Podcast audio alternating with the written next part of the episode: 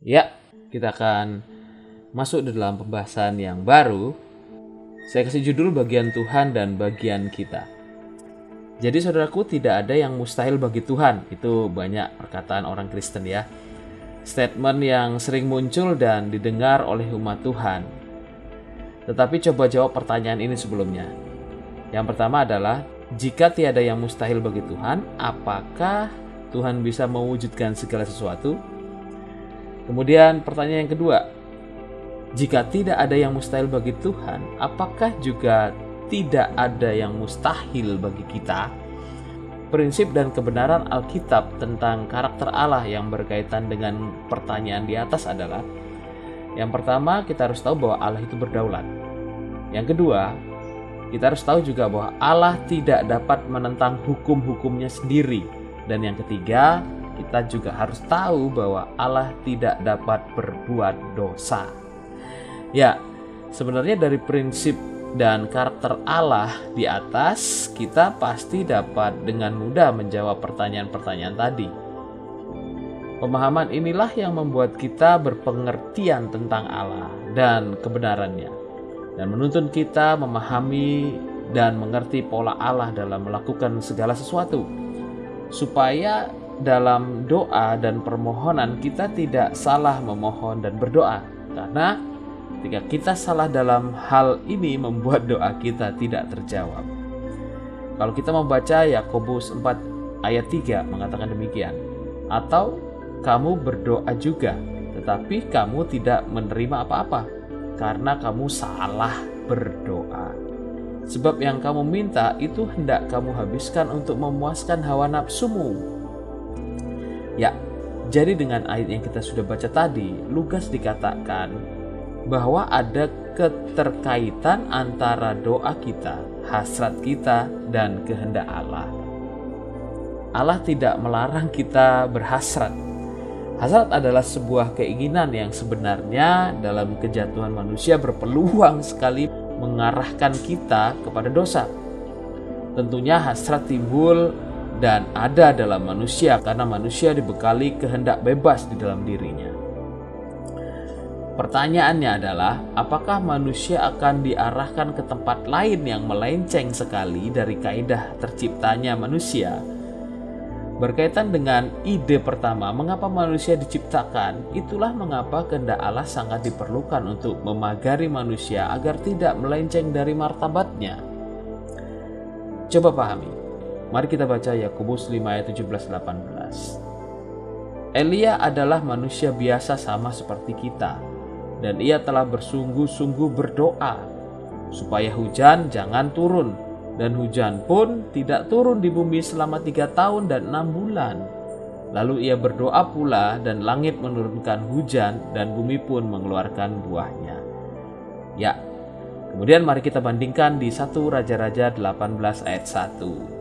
1 Raja-Raja 18 ayat 1. Dan sesudah beberapa lama datanglah firman Tuhan kepada Elia dalam tahun yang ketiga.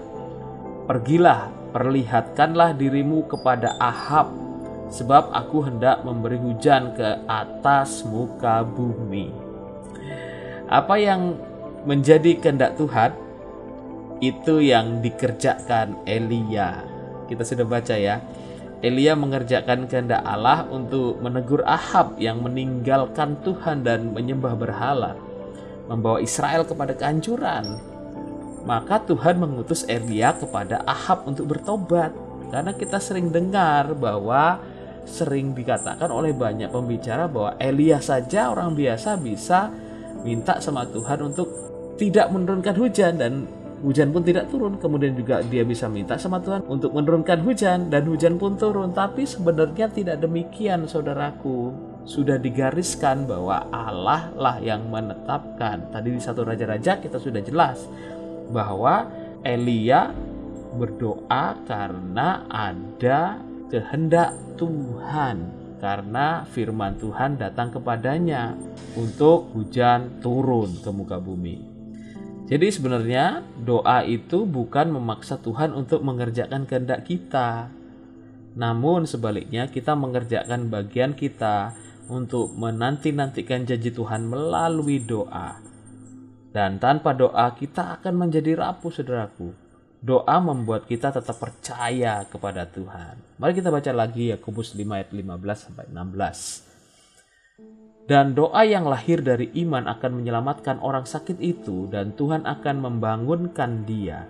Dan jika ia telah berbuat dosa, maka dosanya itu akan diampuni. Karena itu hendaklah kamu saling mengaku dosamu dan saling mendoakan supaya kamu sembuh doa orang benar bila dengan yakin didoakan sangat besar kuasanya. Nah, saudaraku, banyak orang Kristen cuman ambil ayat yang paling belakang. Doa orang benar bila dengan yakin didoakan sangat besar kuasanya. Tapi nggak baca yang atasnya. Nah, jelas bahwa kita harus ada iman dalam doa. Jika tidak, maka kita sia-sia berdoa. Bahkan juga dikatakan kita juga harus saling mengaku dosa kita. Allah tidak bermaksud untuk kita beberkan dosa kita di depan umum ya. Allah hanya ingin kita saling mengaku supaya tidak ada ganjalan dan batasan lagi. Anda tahu bahwa karena dosa itu membatasi kita. Nah, mari kita jawab pertanyaan ini. Mengapa Allah berperang di depan kita? Kemudian pertanyaan kedua, mengapa doa kita dikabulkan? Dan yang ketiga, jadi apa bagian kita? Nah, mari kita jawab. Allah berperang di depan kita karena kita hidup dalam kehendak Allah. Karena Allah sedang mengerjakan bagiannya. Oleh sebab itu, kita turut mengerjakan bagian kita di dalam kehendaknya.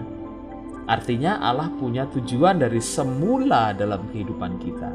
Beliau selalu mengupayakan yang terbaik dan ketika kita paham apa yang menjadi kehendaknya, maka kita turut membonceng dalam mengerjakan kehendaknya. Ya, itu saudara. Doa kita dikabulkan karena iman yang ada di dalam kita. Iman sebenarnya datang dari pendengaran akan firman Kristus. Jadi firman yang diurapi tadi membentuk iman kita sesuai dengan kehendak Allah. Sehingga terjadi keselarasan akan diri kita dan rencana Tuhan. Dan melalui doa kita nama Tuhan dipermuliakan tentunya. Jadi itulah sebenarnya yang membuat doa kita dikabulkan dan kebenaran membuat doa kita tidak terhalang. Dosa membuat kita menjadi terbatas, Saudara. Ya. Jadi bagian kita adalah mengerjakan perintah Tuhan dengan tekun dan dengan sukacita. Mari kita baca Roma 12 ayat 12. Bersukacitalah dalam pengharapan, sabarlah dalam kesesakan, dan bertekunlah dalam doa. Jadi apakah Anda paham? Ketika kita berdoa, sesungguhnya kita sedang mengerjakan kehendak Allah, bukan hanya sekedar keinginan kita. Semoga firman Tuhan memberkati Anda, Tuhan Yesus memberkati.